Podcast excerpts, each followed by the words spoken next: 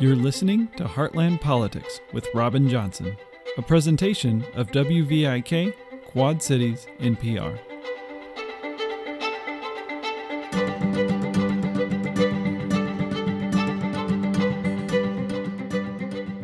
Hello, everyone, and welcome back to the Heartland Politics Show and podcast, which is aired on and distributed by WVIK Quad Cities NPR.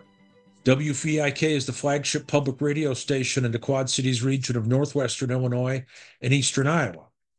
I'm your host, Robin Johnson, and as, as listeners of this show know, one of the most important political trends in recent years is the ongoing realignment of working class voters from the Democratic Party, where they were a key cog of the New Deal coalition going back to the 1930s, to the Republican Party.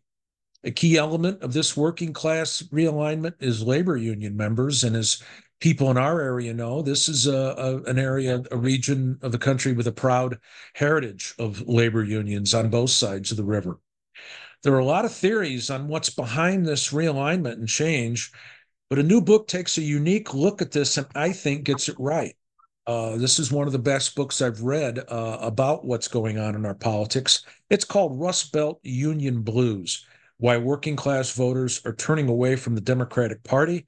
And the authors are with me today. I'm really uh, pleased and been looking forward to this. Uh, Theda Skocpol teaches government and sociology at Harvard University, and Lainey Newman is a Harvard grad as well, and she's currently attending Harvard Law School. Uh, welcome to you both. Thank you so much.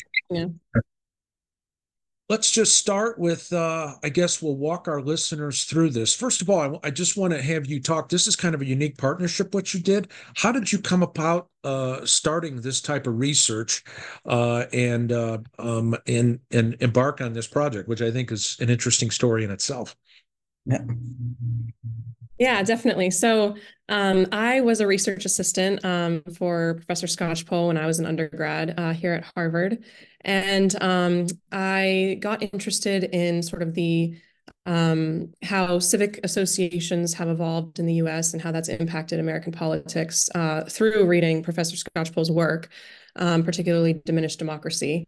Um, and uh, I wanted to sort of extend that and apply that to um, something that I was familiar with growing up in Pittsburgh um, and having some members of my family uh, as uh, union members of the United Auto Workers.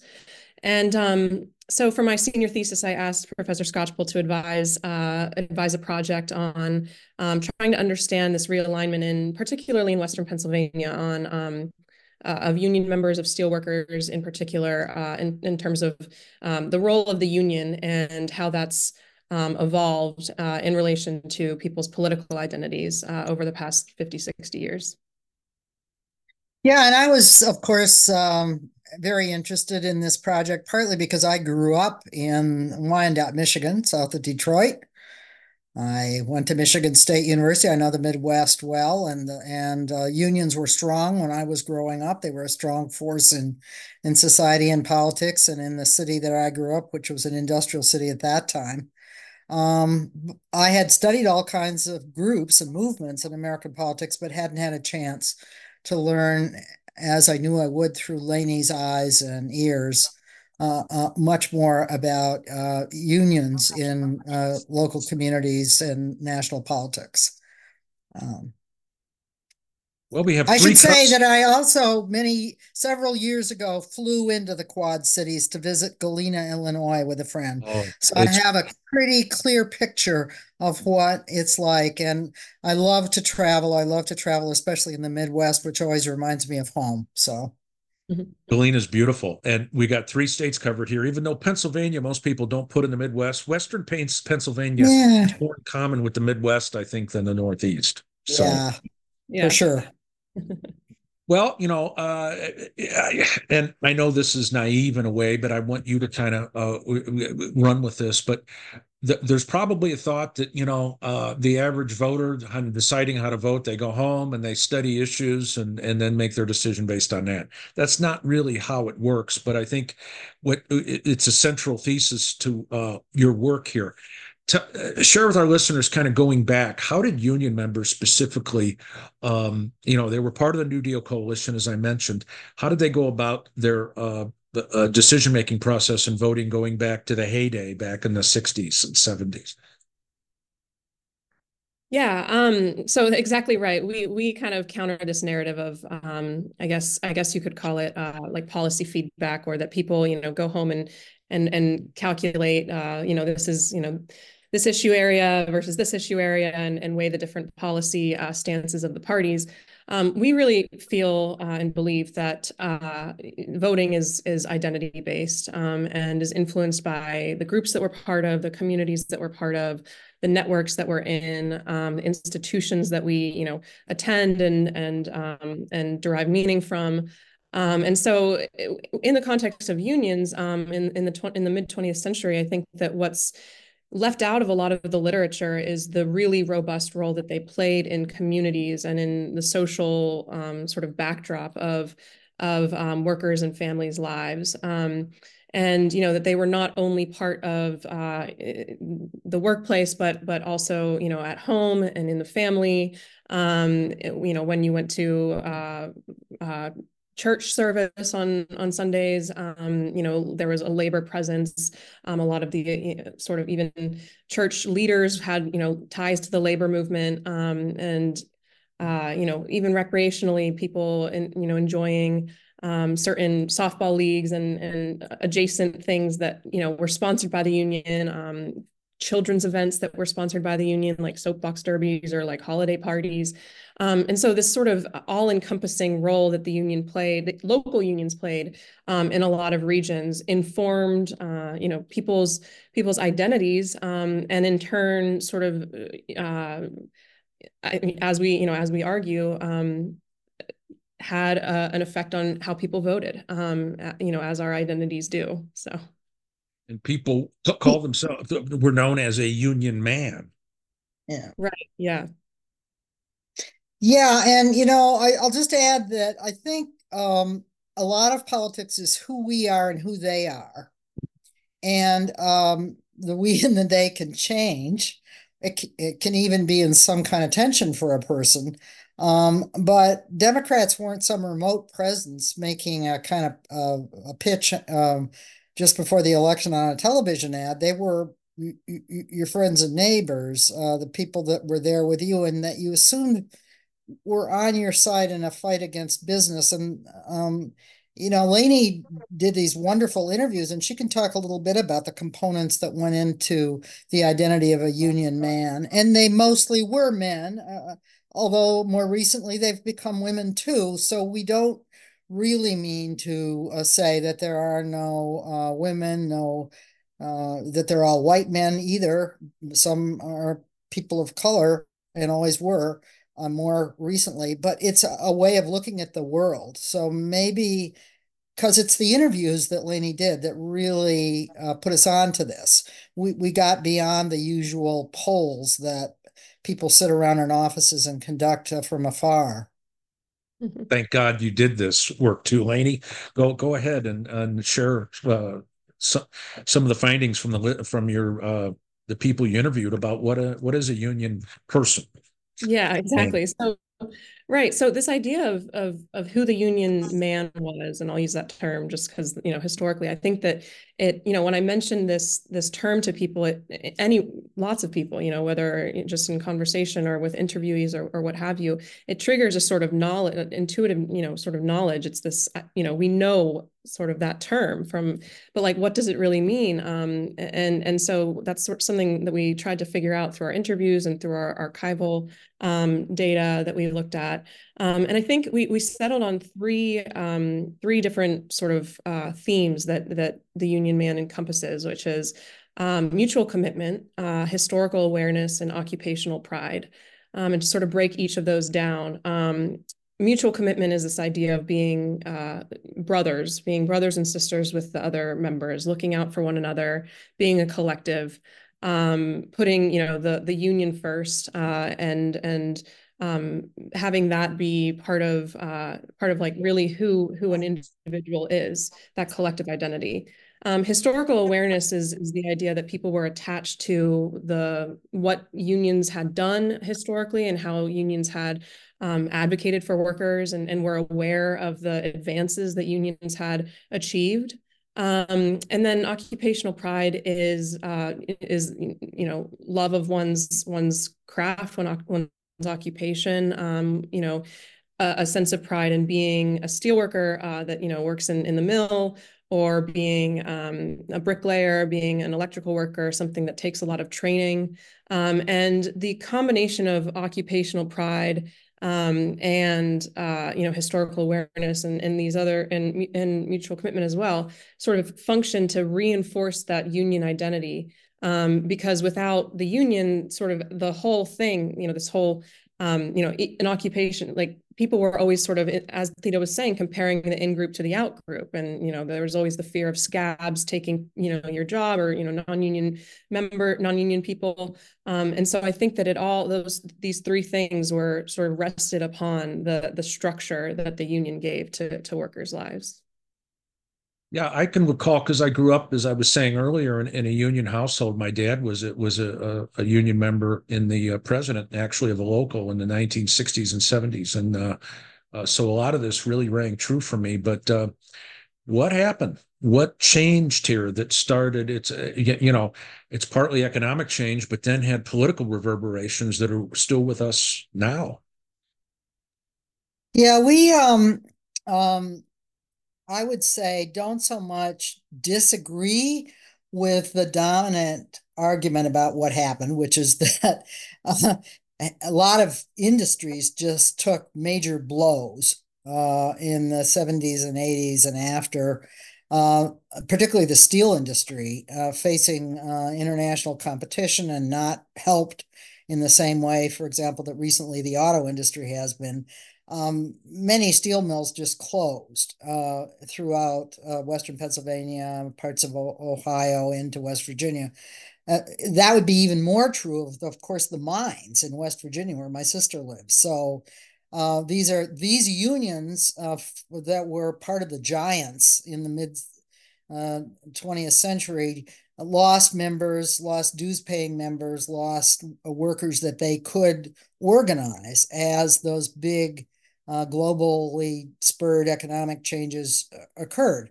But we think it's more than that because partly because in in our research we looked at still unionized workers in these in these areas. It's I mean I guess sometimes people think that the um, steel industry is completely gone. It isn't. And there are still unionized steel plants in, in Western Pennsylvania. And those were among the people, along with retirees from the older era, that Lainey was able to talk to. And we also went back and found things like old surveys that the steelworkers did with their workers, uh, where they're very detailed, not like the usual political polls. Now they ask people about everything under the sun and um, like their community involvements and did they think union leaders should take political stands? And surprisingly, they never did that much. We don't really think that union members ever really just took orders from the international leaders. Uh, it was much more that they interpreted things uh, according to the reality they were living in their communities and in their plants. So we, we looked at that kind of thing. We also gathered, uh, we found wonderful pamphlet that laid out where all the union halls were in Western Pennsylvania. And we mapped those because it, there was actually a physical place you could go to to uh, interact with union members, but also maybe hold a wedding or a, a graduation party or uh, so, some of those kinds of things. So we we we we looked at the fact that because steel industry in particular happened in plant-based towns um, as many of the mills closed uh, workers ceased to live close to where they work even if they're still unionized. So that kind of dense connection into local communities really evaporated more for the steel industry than perhaps for many others. Um, and it's that part of it that everybody took for granted in the past that we're putting a, a kind of spotlight on now. You're listening to Heartland Politics on WVIK Quad Cities NPR. I'm your host, Robin Johnson.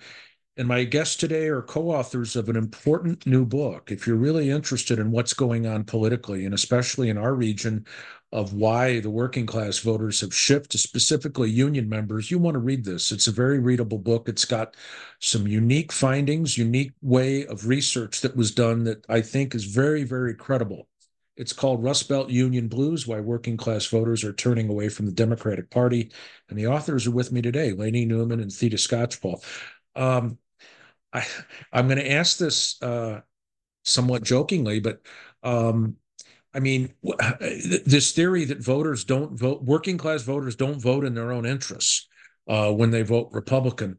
Uh, I've always been skeptical of that, but you just you you pretty much uh, drive a truck right through it. I mean, it it. Uh, but what, what is this? Uh, the, the, you know, Republican. this didn't start with Trump, I think, which is a major point you're making. But uh, what what was behind the cause of uh, is unions declined? Republicans start going over to the uh, uh, union members start voting Republican more. What are the other dynamics involved in that? That's key findings from your work. Mm-hmm. Yeah. Um, so I think exa- you're exactly right. We we we disagree with this idea that that people vote against their own interests, and and um, you know we we sort of take issue with that framing. Um, and so so one of the things that we look at is uh, um, you know what influences people were, you know, or what what sort of messages people were hearing um, politically, socially, um, in their communities uh, that they were that they're exposed to um, now versus in you know the mid 20th century at the height of um, big labor, and and so one of the things that I think is really important is that the counterweight to a lot of conservative messaging um, often came from uh, local unions. Um, unions had really, you know, sort of robust uh, information providing apparatuses. And so they, you know, there there were often local union newsletters, um, you know, magazines from the international union, and often in, in some towns that had, you know, some union dense towns, um, labor newspapers that were funded by uh, multiple unions in, in the region. And so um, there was a lot of information that people were being provided that had, you know, that was coming from um, from, from labor and from workers. And so, um, you know, as unions have lost density, as unions have um, lost, you know, resource uh, resources and and um, power, uh, you know, the ability to sort of um, provide that count that political counterweight to a lot of the conservative influences in, you know, in um, less urban areas or non-major metropolitan cities um, has has has been significantly sort of um, uh, has significantly declined.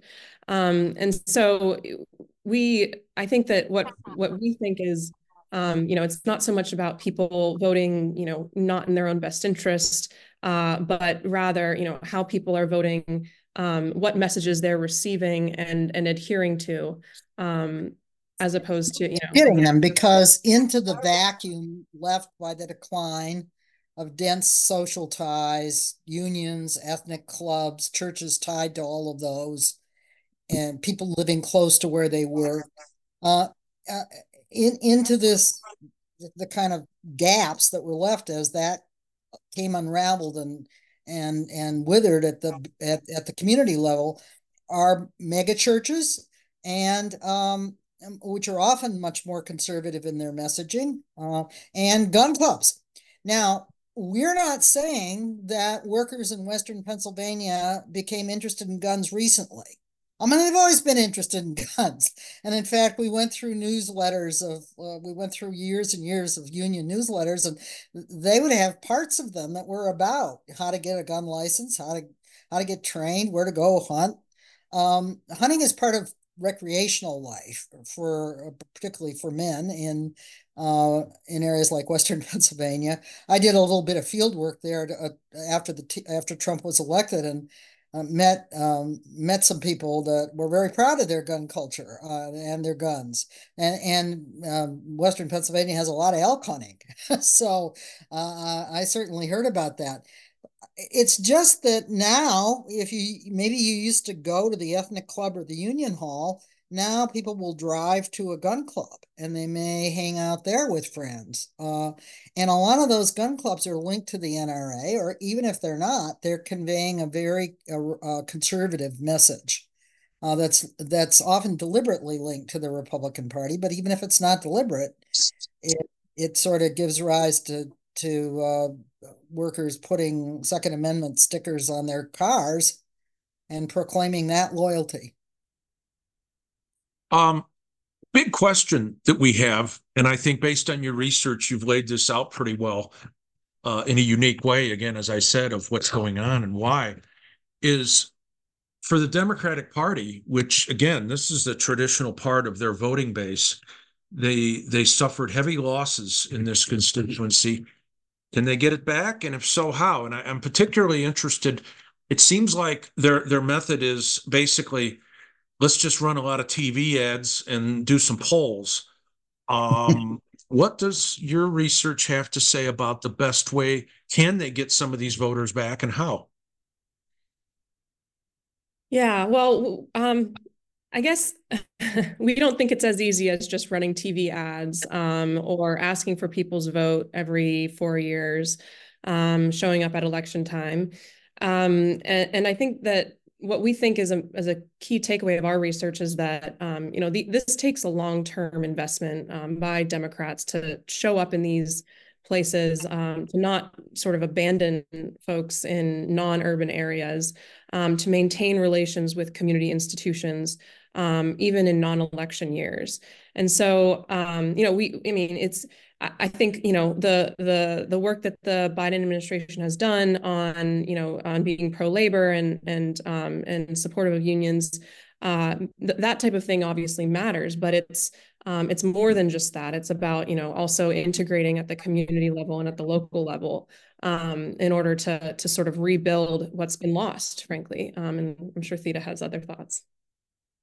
It's it comes down to being there and to being there all the time. And you know, I think a lot of times uh, the national consultants think, oh well, these a lot of these counties are lost causes. We're not going to get, we're not going to win them. Uh, so let's invest elsewhere. And uh, that then in turn leads to an image of the Democratic Party as something uh, in a lot of big cities and a lot of college towns. Um, I when I did some of my interviewing with conservative people to try to understand the Tea Party and then the Trump phenomenon, people would say to me, you know, they send people here to tell us what to do. Uh, um, and the the way to overcome that is to recognize that there are Democrats everywhere, actually, and uh, uh, help them organize, help them be a ongoing presence in community endeavors of all kind, including things that aren't political. Um, and uh, just kind of emphasize an ongoing conversation. It's in a way, it's not rocket science, and I actually think Democrats have been learning this in quite a few key states. Some Black Democrats have been doing that in places like Georgia. I think the Wisconsin Democratic Party is doing a very good job of building a a, um, a, a kind of every county, every every district uh, presence, neighbor to neighbor. Um, some presidential campaigns have done better at that than others. I mean, Obama's campaign did better at that than Hillary Clinton's, and and I think Joe Biden uh, has, as president, made a point of going to, you know, he actually went to Erie a bunch of times, and he won Erie barely, but and and he he did better in in with many blue collar workers across the state of Pennsylvania, and that was enough to make the difference. So um, this is a lesson that I think Democrats are gradually learning. Obviously, it doesn't come naturally to people who specialize in doing national polls and running big expensive television ads. And it's not either or, but it is to some degree because you have to invest. Uh, you have to invest uh, year after year, you, and you have to uh, uh be in places where you're not going to win um, uh, uh, say the local congressional district or the local offices right right away. Well, and I, I think the brand, the Democratic brand, is is so bad in, in rural areas like where I live, working class areas where uh, I, I think what you're saying is they're going to have to start at the grassroots level uh, and kind of put a different face on the party than perhaps what the Washington face is. And I think I think that's a key element of this. You did you pointed out something in the book how Clinton lost a lot of these areas badly. Biden did a little better, and the key difference was appearances in those areas, which I thought was very interesting. Right. And notice Trump, you know, I mean, Trump uh, holds these rallies in these kind of areas that are beyond the, the core metropolitan areas. And uh, people, of course, travel to them as well. But um, that gives people the sense that uh, a candidate is at least coming to where they are and understands their perspective. Now, that can be quite fake. I don't really think Donald Trump either understands or cares about uh, what's happening uh, outside of his own head. But um, it it it symbol symbolism matters, and then the rest of the party and groups around it take cues from that. So I I think that's important. One, one final question. We've got about a couple minutes left here. Um, I, I, thought it was interesting too that when you talked about uh, recruiting candidates that are, are, are, are you know, kind of closer to the area, representing the area.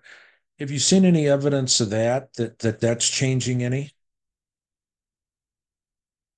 Um, we didn't systematically look at that in our book, but I would say yes. I mean, look at the Senate candidacy uh, in Pennsylvania. Um, why am I forgetting John's name? John um, Fetterman. Yeah, Fetterman. He he at least comes from the, the western region, and that surely makes a difference. Um, I think it's fair to say that Democrats have been making an effort to recruit um, people who've who've won school board races and been in um, in state politics a little bit more recently than they did in the past, and they certainly have been recruiting military candidates. Uh, I think of I spend part of my summer in in Maine, and Jared Golden is you know he's a he's a guy from northern Maine, which is Trump country, and he's from um, he, he I think he was a military veteran, so he he has he understands the lives of the people that he seeks to represent and he sometimes votes differently than some of the other democrats from different places which is just fine uh, everybody doesn't have to operate in lockstep. If I could squeeze one more question in, Lainey, you you had some advice at the end, uh, both of you in this book for uh, areas for additional research. What's the top thing you'd like to know that uh, is that came out of this? Like all good studies, it left a lot of other questions. What's in thirty seconds? Is there one particular thing you'd zero in on? Oh, that's a good question. Yeah, I mean, I think that we we would like to see more social science research sort of narrow in on um, not only you know whether you're in a union or not, but you know ask more specific questions about union membership to try to disaggregate what's generally seen as a monolith, which is you know the being a union member. Um, so we, you know, one of the things that we struggled with was the data um, just isn't there for a lot of this, and and trying to understand um, the differences between different types of unions, different um, industries, uh, and that type of thing. So we we'd like to see research um, that, that does a does a better job of that. And we'd like to add, see research where you talk to the people involved. yeah, exactly. I, I will just add that there's some very interesting work done, and we didn't have time to get to it, in differences between building trades unions and the steelworkers unions, which I think if you want to know that, buy the book, uh, because I know the building trades are very prominent in the Quad City area as well book is Rust Belt Union Blues Why Working Class Voters Are Turning Away from the Democratic Party. And I'm very grateful to have the authors with me today, they, uh, Lainey Newman and Theda Skocpol. Thank you so much for your time. Thank you. Thank Rob. you for having us. Yeah.